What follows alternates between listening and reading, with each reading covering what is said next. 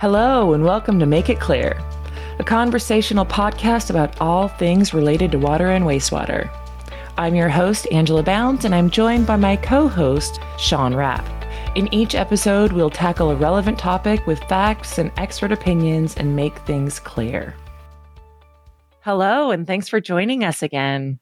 There's a lot of discussion in the world around sustainable technologies, whether that be sustainable cars, sustainable wastewater, just sustainable infrastructure in general.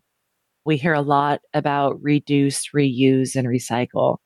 So today we wanted to talk a little bit about what that means in our world, in the world of wastewater. And we brought in Gary Lee Espinoza to talk with us today. Hi, Gary Lee. Hello. Good afternoon. And Sean is here with us as always. As always. Yep, Keep us I'm in here. line. Make sure we don't say anything crazy. Gary Lee, can you, Gary Lee's been with us before, but can you tell them again what your position is and how long exactly you've been here aside from almost forever? Yeah, sure. Again, my name is Gary Lee Espinosa. I am a senior systems engineer working primarily in the Northeast region, and I focus on wastewater collection and treatment for small communities and municipalities. And I am going, coming in October, it will be my 25th year here at Orenco. Yeah, you've maintained Wow. employment for 25 years. It, yeah, it's it's getting to where I am now the old man here, Isn't that crazy how that Yeah. shifts? and I've got a, really a lot weird, of doesn't it? youngins below me. So, you know, what am I? Fifty four. So Mhm. about ten years to retirement. So it's my goal is really to try and impart what I've learned Mhm. to the next group that will help to, you know, keep expanding this company and keep its growth going. Yeah. That's a whole Yeah. different conversation that we should Yeah. probably have at some point with people who have been with the company forever and how interesting that is to transition from Yeah. that younger generation of people working in the business and to stick with it for over two decades and then be the one who's actually training people up and more elder in your position. It's a really a nice way of saying it, huh? yeah. I was trying to find nice words to say. right. All right, so let's talk about reuse. So that we have a common point of reference to talk about reuse, why don't you define some terms for us, Gary Lee? Let's start with recycled or reused water. Yeah, so recycled reused water is basically it's treated domestic strength wastewater that is used for another purpose, Mm-hmm. you know, before passing it back into the water cycle. You know, a, a good example of this would be, uh, you know, groundwater recharge by way of drain fields or or even irrigation, like that. Great. So let's define non potable reuse. That is uh, reclaimed water that is not suitable for drinking, but can be used in a variety of other non drinking water applications. Mm-hmm. Some examples of this would be, uh, you know, you know, wastewater reused for things like uh, cooling towers, dust control, and and then also irrigation. You know, a good example of that would be golf courses. Golf courses use non-potable water, reclaimed water, for their irrigation. Great. And then what about stormwater? Why don't you define stormwater? And I mean, s- stormwater is pretty basic. It's you know, Mhm. this is just the surface runoff resulting from rainfall or snow melt, and you'll probably start seeing a lot of that coming around as people are Mhm. looking to find ways to recapture, you know, rainwater Mm-hmm. and reuse it, Yeah. especially in areas with a lot of water scarcity. Yeah. That would include things like, you know, parking lot runoff Mhm. and your gutter downspouts and things like which that. wouldn't is actually pretty interesting because they're it's been a while but i remember reading some accounts that they were looking to that in some states they're looking to make that type of reclamation Mm-hmm. you know, almost illegal on there. Well, there are states that where it's illegal to harvest Harvest your Mm-hmm. rainwater. So You just almost kind of Yeah. just blows your mind when you It think does. about that it does. on there. So, all right. As most of you have probably come to know, we deal a lot with collection and treatment of water. So, why don't we talk about what is the need for us to worry about treating water that we're just going to reuse? Well, the need to treat wastewater you plan on reusing is really dependent upon what its reuse is and the risk of human contact. Mm-hmm. You can actually kind of visualize this. You know, if you visualize these reuse applications as a ladder, with say the lowest rungs of the ladder being restricted access, meaning Mhm. there's little to no human contact, and then the high and as you go up, especially up to the the higher rungs, which would be unrestricted access, meaning increased potential for human contact. Well, as you climb that ladder, the risk potential, the complexity of treatments, and the costs start to increase Mm-hmm. you know, reuse options on the lower rungs probably won't require complex technologies like disinfection because the potential for human contact is low. Whereas as you go higher up the ladder, human contact is increased. Therefore, some advanced treatment, you know, coupled with probably some type of disinfection Mm-hmm. and then increased monitoring would probably be required for that. All right. So, keeping in mind that there are varying degrees of treatment versus the potential of human contact, let's start with the most basic groundwater recharge. groundwater recharge is a good example of the lowest rung on the ladder. You know, this would be considered a very basic reuse application. Mm-hmm. And, and and really it's probably the most used today, even if people don't don't realize it. It's the typical septic tank to a drain field setup where Mhm. you know s- uh, the septic tank retains the solids for anaerobic digestion and then of course the effluent is conveyed either by gravity or pump to a drain field because this waste is contained from where it exits the dwelling to the drain field which is its final destination there's little you know to no potential for human contact except for probably in a maintenance situation so Mm-hmm. you know, it's reuse application. It's a reuse application that doesn't typically require disinfection. Mm-hmm. And the ground itself will actually provide some of the final treatment before it actually gets recharged back into the groundwater. Yeah. So, a similar application would be subsurface irrigation. Tell us a little bit about that. Yeah, subsurface irrigation is really not that much different from the Mhm. groundwater Right. recharge in its design. You know, it's still water discharging into the ground. However, you know, its purpose is not for recharge, but specifically for irrigation. Mhm. You know, this could be lawn or landscaping Mm-hmm. plants, but but again, you know, the potential for human contact is pretty much low to none, and uh, it's still Mhm. contained and discharge underground. So again, this would be one of those applications that would be on the row on the lower rung of that ladder Mhm. since its potential for human contact is low. But the level of treatment might need to increase Mhm. beyond what the typical septic tank to drain fill can provide, mainly because you don't want to cause any kind of operational issues of irrigation, the irrigation conveyance system. A good Mhm. example would be a drip irrigation. Their, uh, you know, septic tank effluent coming out of going into a drain field still has some particulate matter in it. Yep. So you really can't take that same type of waste and go to something like a drip irrigation, which has very small emitters and a very low loading rate. Mm-hmm. And so you would probably have to require some additional, some advanced treatment to remove some of that particulate matter out before Right. it went out to a drip irrigation. So Right. it's it's kind of like the next step up above in that rung from the groundwater recharge. Just to be clear, though, we're not talking about using irrigation for like a vegetable garden or something, because that would not fall into the same category. It's no, not treated because high enough. yeah, because that's the the word subsurface means underground. Underground. So yeah. so you know, drip irrigation is that underground, but yes, uh, Sean's right. This is not something that where you would be spraying over the top of your your vegetables there for that type of irrigation.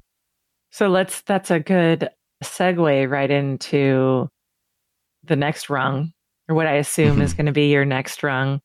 Since we've talked about the two basic applications that are buried, now we should probably look at some applications that have potential for human contact. So Mhm. surface Mhm. irrigation and dust control. Yeah, so again, if we go back to that, the to the ladder analogy, you know, surface irrigation and dust control are on the upper, you know, up on that upper rungs of that Mhm. ladder because you know now it's above surface. Now Mhm. now there is a real potential for human contact, and we are not jar- discharging directly into the ground. So you know any increased risk you know, can be mitigated by adding highly understood, proven stages of a treatment process to to prevent adverse health implications. But Mhm. since the possibility for human contact increases, you know, redundancy may need to be added to the critical processes, along with increased monitoring and system performance. Mhm. More than the lower rungs of reuse, proper management, monitoring, and regulatory enforcement are crucial to ensure safe and reliable performance. You know, so with that, I mean, you can really see that the treatment for this type of reuse application, Mhm. It starts to get a little more complex. We're no longer looking at the septic tank and water coming out of septic tank into the ground. We are now looking at additional processes for additional treatment and then more than likely disinfection Yeah. at that point. Yeah. So let's talk about probably one of the most common and the one that we care about the most, and that is reusing the water for toilet flushing. Hmm. What do you think about that? yeah.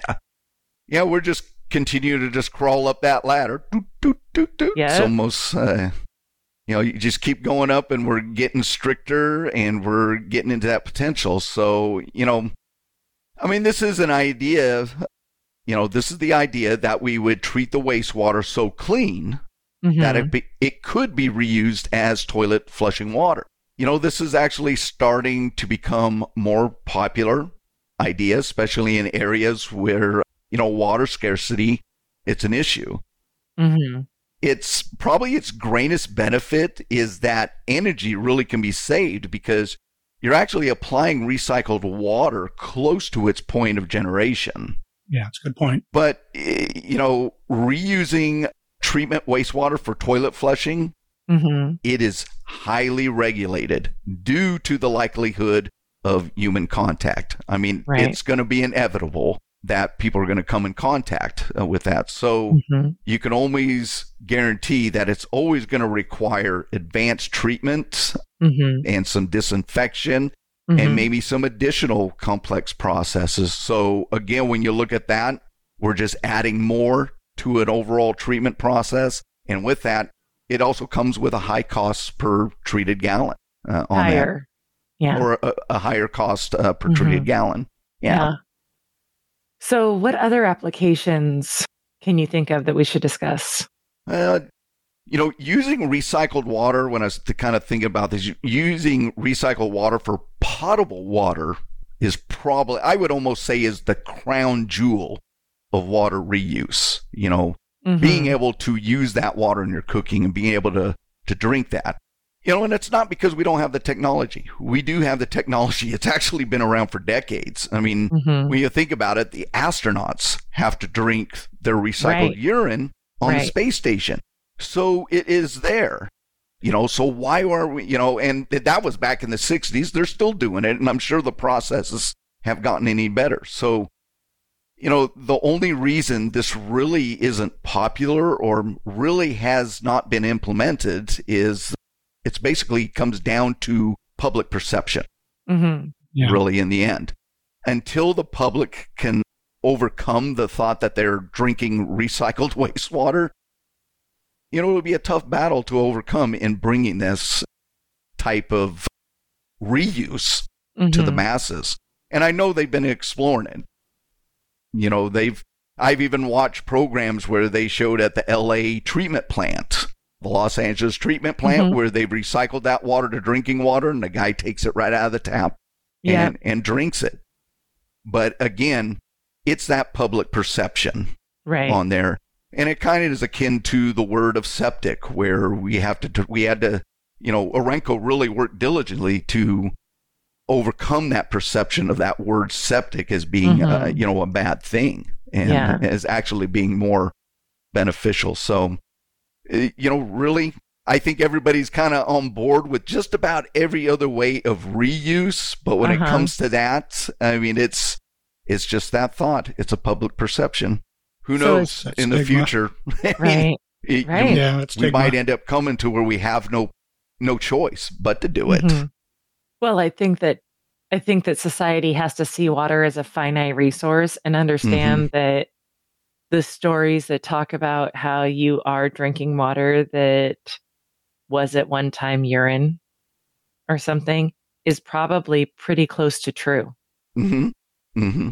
It's likely that that's occurred. I've had multiple conversations with people where they are shocked that, you know, the sewage treatment plant we have lots of rivers around here. We mm-hmm.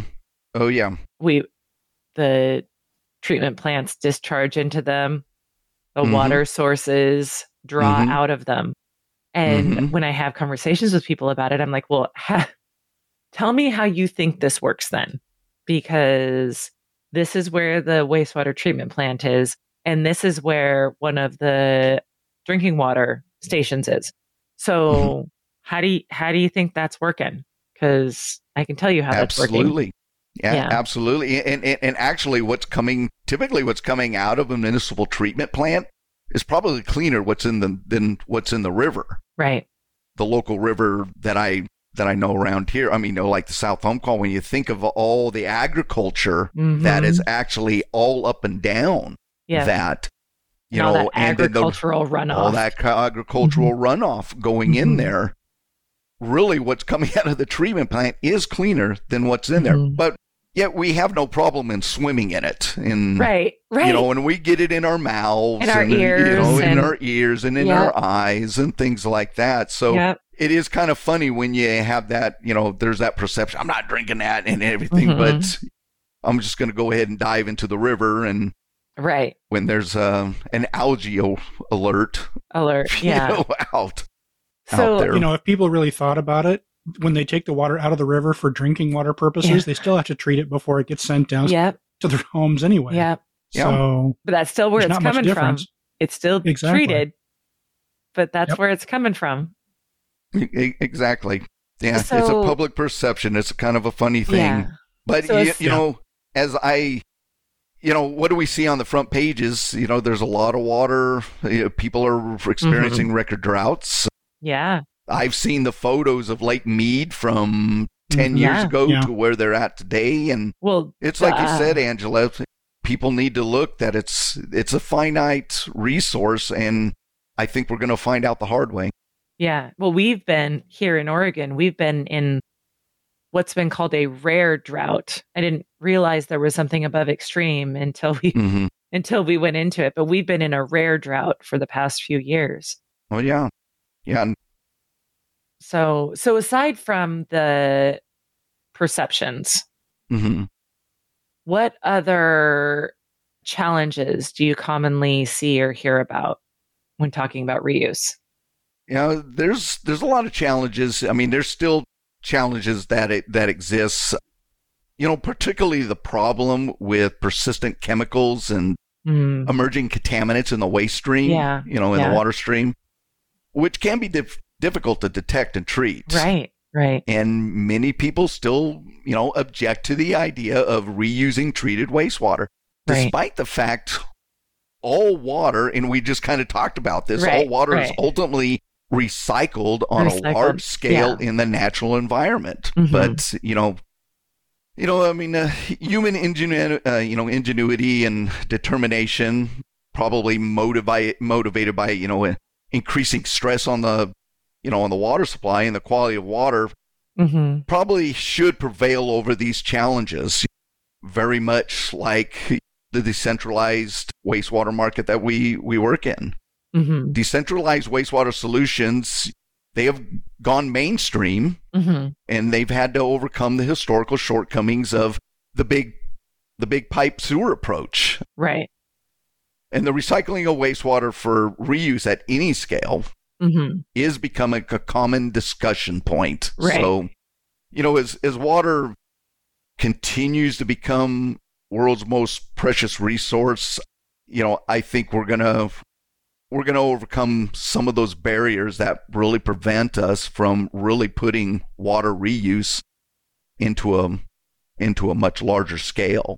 So, what do you the think that future looks like? I mean, I I would see that future look like would be treating our wastewater, just like we said, and returning it into potable. I mean, how much? Think of how much water we use Oh yeah. in potable water. I mean, I'm very aware that when I want to, you know, in the morning I sit there and I, I try to think up ways uh, to do this, but uh, you know, when I want to heat up my my coffee cup, you know, I'm running the water when I want warm Mhm. water to come in Right. the first thing in the morning. I'm running that tap for quite a while to Mhm. get that warm water there. How much water did I use, you Right. know, in there? How much do we waste when we're washing our hands? You know, we're Mhm. washing our hands on there. So Right. it, it, you know, I really see the discussion of of turning this into potable water Mhm. as being a big challenge, that, or not a big challenge, but as really the way to go An opportunity. as an opportunity uh, on Yeah. there. If we can just overcome that that perception, that's That the, the public perception, that Yeah. stigma of it. And it's I don't I don't Mhm. think it's going to be an easy road, but I mean No. it's I mean you like I said you can explain it in the logic. Well, you, you know it, it, on a large scale, you are drinking reclaimed wastewater, no matter what you do. What is Yeah. coming out of your tap is reclaimed wastewater that has been treated at some Yeah. point or another. So Yeah. I and I, just I think that discussion is going to grow with the droughts and the water supplies uh, as they dwindle, and especially for homes that are off the grid and are in these drought-stricken climates, point of origin reuse is going to be Mhm. more and more important Yeah. in the future. I would agree with that. All right. Great discussion today, Gary Lee. Is there anything else you want to add? Not really. It's no matter what we do, try we do. Like I said, we do water reuse on a Mhm. small scale in any septic system going to a drain field Mhm. on there. But I, what I would hope is that the cost to implement a true point of origin water reuse, that cost would be able to come down. And Yeah. I think that is also a barrier on that. Mhm. But uh, you know, as things start to, as technology gets better and it and it gets better scale, I could see those costs coming down. But Yeah. it's it's been really tough to implement those type of things. But Yeah. um, all we can do, everybody, is keep up the good fight. And honestly, I think uh, you know, I think we're going to have to get to some tough love and have some tough discussions, and Right. it'll be a point that we can't avoid it any longer. right. Right. All right. Well, thank you so much, Gary Lee, for being here You're today. welcome. Thank you. For, And- thank you for having me. And thanks, Sean. You You guys bet. all have a great day. All right, you too. Talk to you guys later. We want to thank you again for joining us today.